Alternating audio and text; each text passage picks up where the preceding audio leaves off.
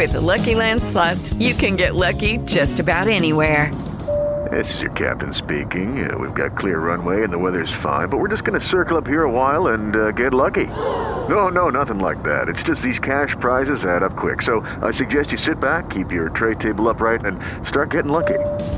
Play for free at LuckyLandSlots.com. Are you feeling lucky? No purchase necessary. Void where prohibited by law. 18 plus terms and conditions apply. See website for details.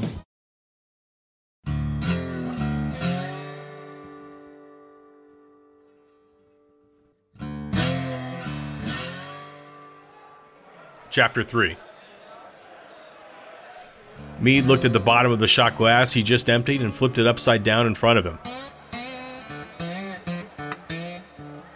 He rested his chin on the redwood bar, staring miserably at his reflection, and sighed. Another dead soldier, Meade drunkenly thought. He looked up for Emeline, hoping she was nearby and he could get a refill, but she was nowhere to be found. He stood up and craned his neck, looking around the bar to see where Emeline had gotten herself to. As he stood, his boots slipped on the bottom rung of the bar stool and he fell, nearly cracking his head open on the bar. His black cowboy hat, a braided tail hanging off the back, went flying. He stood and started to lean over to pick it up, but before he could, a mole from the Ori mines kicked it away. He and his buddies laughed uproariously at Meade, who stood swaying in front of the four miners, all of whom were holding their drinks and smirking at him. It cost me fifty credits, runabout, one of the moles said.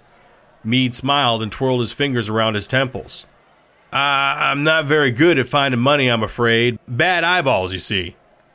You ain't a kiddin', Another one of the miners pushed the first one aside and drubbed Meade's chest with his pointer finger. We saw you in the ring. A third stepped forward menacingly. Because of you, all our bets on Chow were invalidated. Meade, still swaying, wasn't entirely sure how many moles were actually confronting him. He knew he was seeing at least double, but he might have just been looking at one guy wrong. Can't help the ZFC judges, my friend. All I did was go out there and get pounded into raw hamburger, or didn't you notice? Meade said, indicating his right eye where Chow had cut him open. The wound was sealed with dermablast. The medical compound wouldn't leave a scar on his face, but even modern medicine couldn't do a thing about the enormous mouse that had formed around his eye. Not how I see it, the first miner said as his crew surrounded him. Judges said it was you that caused all the confusion in the first place, making us lose our bets. If you knew how to follow rules, I'd have my money, and everything would be as it ought to be. Meade knew there were times when he should keep his big fat mouth shut, but he wasn't the best at figuring out exactly when those times were. He looked the miner up and down and shrugged. I don't know if your wife would agree. You son of a. The mole lunged at Meade.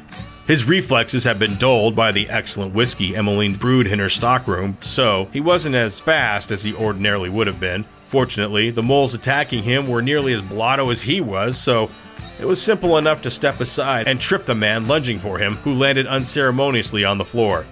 Unfortunately, Meade wasn't graceful enough to stop the mole's friends from pushing him into the bar and using their fists on his already bruised and broken ribs. Meade cried out in pain as they beat him for his smart mouth. He couldn't help but laugh at his own stupidity as he fell to the ground. The moles began to kick at him mercilessly, their sharp toed boots jabbing at his soft stomach and midsection. Suddenly, a shot rang out, and the crowd parted. A woman with closely cropped blonde hair wearing a coalition officer's uniform lowered her pistol. She aimed it at the miners attacking Meade. All right, boys, time to go home. She pursed her lips and cocked her head at the miners who stared at her. You're in the wrong neighborhood, Bluebell, the first miner said through clenched teeth. The woman shrugged and aimed her weapon between the man's eyes. You sure about that? One of the moles moved a hand towards his armbar. Nuh-uh, she said, firing the pistol. A hole the size of a quarter appeared in the man's hand. She fired again, and his armbar exploded in a shower of sparks. The miner howled in pain and clutched his smoking, ruined hand. Emeline burst out of the back room, holding a shotgun, aiming it into the crowd. She saw Meade on the ground, the coalition officer detaining the moles who were attacking him, and the crowd around them making their way to the exits. She groaned and lowered her shotgun. I can always depend on Jim to keep the peace in my place. She turned towards the blonde coalition officer, making sure she kept the shotgun aimed at the floor. Officer, are you gonna call this in? Because we like to deal with these sort of things internally on E Block. The blonde officer holstered her weapon and indicated that the floor was Emeline's. She nodded her thanks. Time for you to leave, gents, Emeline said, while not so gently prodding the mole on the floor. I tell you to please come again, but the reality of it is that if you darken my doorway again, you'll need a corpse taker instead of a medic. You read me? The other moles helped a friend up off the floor, and he turned, furious at Emeline, until he saw something in her eyes, and the fight suddenly left him. The third mole was still wrapping up his hand, hoping to stem the blood that was freely flowing into his handkerchief.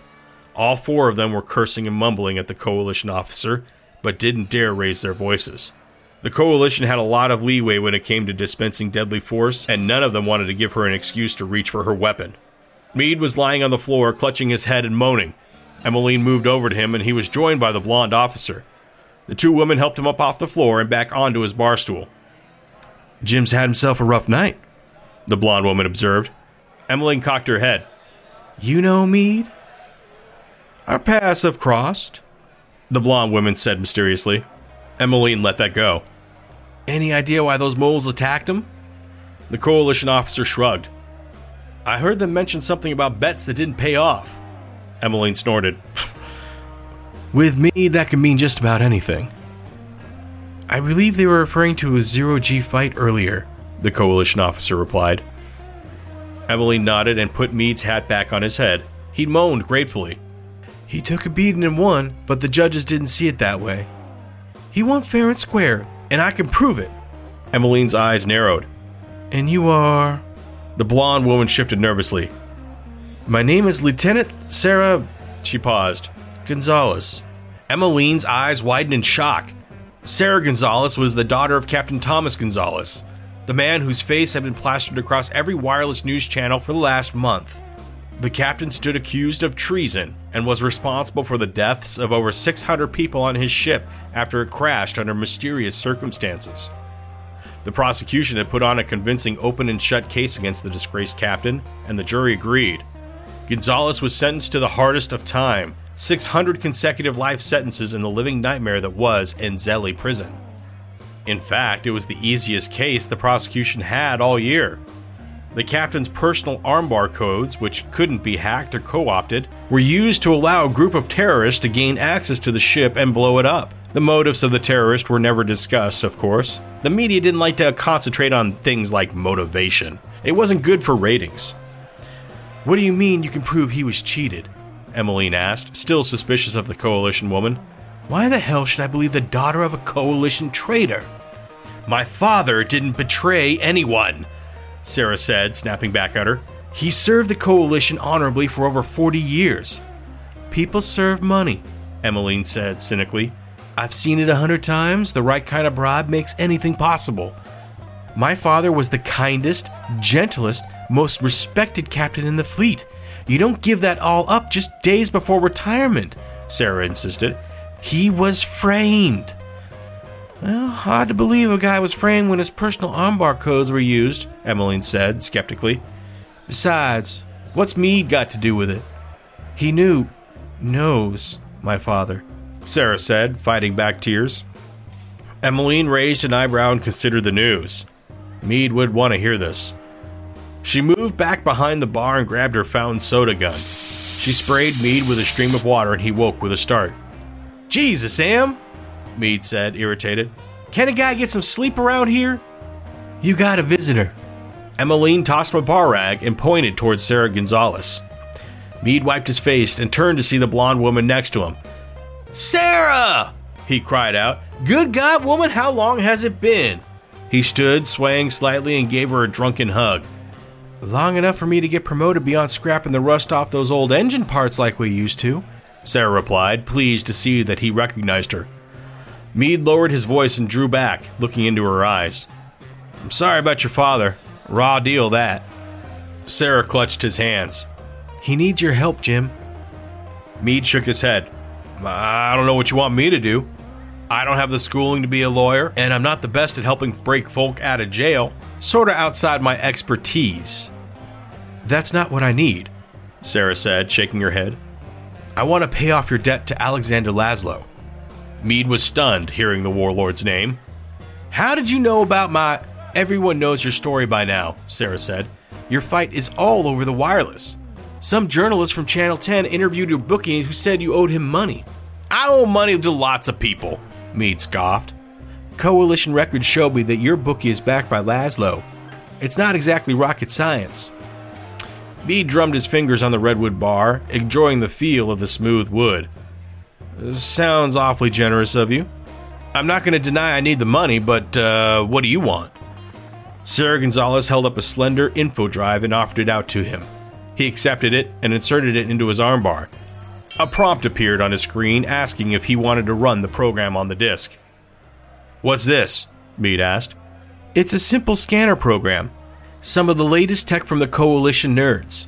All I need you to do is run that program when you get near Laszlo's armbar. It'll download a copy of his data and delete all his files. Hard to take files off the cloud there, Sarah, Meade said, looking at the screen. Not with this. It's viral dependent data. Anything with the same hashtags located in the cloud will have all of its paths altered or deleted. It's like trying to find the right needle in a stack of needles the size of Mars. It's it's it's impossible. Plus, all I really need for you to do is to slow him down long enough for me to do what I need to do. Which is? Meade questioned. Prove my father's innocence, Sarah said, setting her jaw in determination. He was framed and I believe Laszlo had something to do with it. Why Laszlo? Meade asked. News seemed pretty clear that it was your dad's codes that opened up the ship's hatch for the terrorists. Sort of hard for the man to frame your dad, what with his uh, alibi of being on Mars at the time and all. She shook her head. No, you don't understand. He sent those terrorists to steal something from the Madeira. I don't think anybody was supposed to know they were even there. Uh, start from the beginning, Meade said. Let me get straight first, though, if you don't mind. Meade reached into his pocket and found what he was looking for. He withdrew a small vial of blue liquid, uncapped it, and drank it down. Mmm. Thepazine is my own personal savior, Meade said, wiping his mouth. He could already feel the medication clearing his head from the alcohol's effects. His balance was improving, and the world was beginning to slow down its mad spin. Soon, he'd be able to pass even the most stringent sobriety tests. If there was one thing the Coalition did right, it was their hangover cures. Tell me first why you think Laszlo has anything to do with your father's incarceration and the crash of the Madeira, Meade said once the vial's contents had taken full effect. Process of elimination mostly, Sarah said. What do you mean? he asked, putting his feet up on the bar. Sarah began ticking off each of the warlords' names on her fingers. Palmetto doesn't involve himself in terrorism. Sure, he's a scumbag fixer at the casino, traffics women, runs drugs, but he's no terrorist. His file can confirm as much. Meade raised an eyebrow. He was very curious about what the coalition had on Palmetto. It was likely some very heavy reading. Logan O'Donnell runs his protection rackets all over New Plymouth, but from everything I've heard and read about the man, he's an honorable sort. For a warlord, that is. Meade nodded at that one. O'Donnell didn't need terrorism to achieve his goals. He had plenty of muscle and money for that. Lindsay and the rest of his crazies over at the Brotherhood of the Abyss might use terrorism to accomplish their goals, but I can't see where they'd get the resources for an attack like that, let alone what they might gain by crashing a transport from the homeworld. Meade shook his head. What about the gunrunners? They were the first I considered, actually, Sarah said. After all, they'd be the most likely to have access to that kind of equipment, like the Camotech. Meade whistled. News didn't say anything about Camotech being used. Where'd they find that? I thought all Camotech had been destroyed after the last war. Sarah set her jaw in determination. My father told me about it. That's why I think Laszlo is the one who set my father up, or at least I think he knows who did. What do you mean? Laszlo is, was, former coalition, Sarah said. Wait, Meade said, surprised. Laszlo was one of yours? Was being the operative word, Sarah said. Once the last war ended, he emigrated to Mars, and they suspect he took his ship's complement of last war tech with him. All the major war tech from last war was destroyed, Meade said. Part of the Accords. Nobody wants a repeat of what happened, which is why we lost all sorts of cool ways to kill each other. Just because something was made illegal and suppressed doesn't mean it's not available for someone with the right size bank account, Sarah said. Meade thought it through. She was making a convincing argument. Besides, when had he ever turned down easy money, let alone 50 grand? You know my loan was 50,000, right? He asked. Sarah opened her armbar and immediately transferred the credits. It's yours, whether or not you get the info I need. Meade's eyes widened. Where'd you get all this? Coalition officers don't make this kind of money. I mortgaged the Ori claim my father had out on the Martian plains, Sarah said, looking at Meade with her wide blue eyes. Jim, I'd do anything to get him out of that hellhole. He's already been in there for three weeks. That's what, uh, nearly two and a half years from his perspective? Meade closed his eyes and shook his head. The Coalition had discovered they had a problem with criminals after immigration from the homeworld had begun in earnest. The lack of any real law enforcement on Mars made it difficult for many to get a fair trial, and, without any real jail facilities to speak of, punishment still needed to be meted out, and offenders still needed to serve their debt to society. So, the Coalition decided to invest in building a central jail system that would house, feed, and care for prisoners. This virtual prison was no cakewalk, and was little better than a free for all for the absolute worst Mars had to offer. In order to keep the Martian prison from overflowing, jail sentences were experienced by prisoners at an accelerated pace. So, a man who was supposed to serve a 50 year sentence might only have to spend a few months in real time lying on his back. The accelerated pace of time kept the criminal's brain humming with high activity for months at a time, and, as a side effect, seemed to do something to the people's personalities. No one who entered the Enzeli prison ever returned the same. The sentence for her father, Captain Thomas Gonzalez, had been the most severe in Coalition history. The judge had found that the captain acted with gross misconduct, and he was guilty of treason. Usually, an offense that severe came with the death penalty, but the captain's long record of service earned him the distinction of being sentenced to serve 600 consecutive life sentences. He would remain in Enzeli prison for the next five years in real time, as experienced by citizens on Mars, but the captain would experience it all as an agonizingly slow process, living through each day of inside his head for what would seem like an eternity. Don't seem right somehow, Meade said, almost to himself. It's not, Sarah said. Someone set him up. Someone powerful to fake his DNA code to frame him, and I want to know who and why. Meade thought again about what Sarah was offering. He certainly wouldn't be doing himself any favors if he aligned himself against the coalition. Not that he cared, naturally. As a runabout, he was a man without a flag, and he liked it that way. He was someone who didn't care what the hell the coalition or consortium were doing on a day to day basis. Politics wasn't his forte. No matter the party, bureaucrats were all the same fat, greedy pigs who did nothing but figure out the best way to get their hands in everyone's pockets. Laszlo ain't gonna like me snooping around, Meade said hesitantly. It was his way of saying he'd help her out, and she knew it. Sarah squealed in delight and threw her arms around Meade. She caught herself suddenly and straightened her back, her cheeks flushing a brilliant red. Oh, um, good. I'll, uh. Meade tried to catch his breath, the memory of Sarah's tight body pressing against him still fresh in his mind. I'll head over to Laszlo's tonight, pay him off, and, uh, download his armbar. You don't even have to do anything. As soon as you're within range of run the app and it'll take care of everything for you. The program will download everything I need and format his armbar as a nice little piece of fuck you added on. Whatever he's up to, I don't want him to have anything he might need to finish whatever plan he set into motion. And you're sure this virus of yours will destroy everything, even the stuff he's got on the cloud? Meade asked, opening the program again on his armbar. The virus is programmed to delete everything that's been tagged by his armbar ID. So anything he's ever looked at on that thing will be destroyed. He'll have nothing by the time the program is finished. Sarah put her hand on his chest. Jim, the second it finishes, you'll need to get out of there. It won't take Laszlo long to figure out what happened. Meade nodded.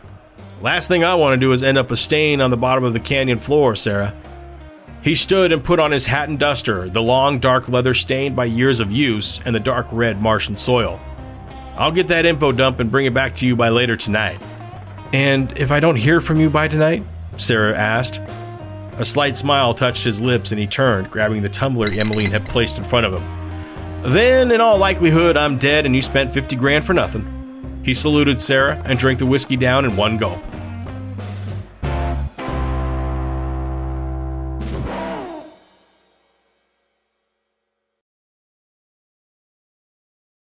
With the Lucky Land slots, you can get lucky just about anywhere.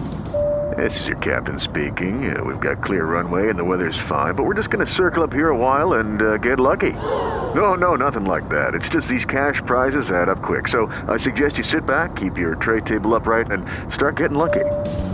Play for free at LuckyLandSlots.com. Are you feeling lucky? No purchase necessary. Void where prohibited by law. 18 plus terms and conditions apply. See website for details.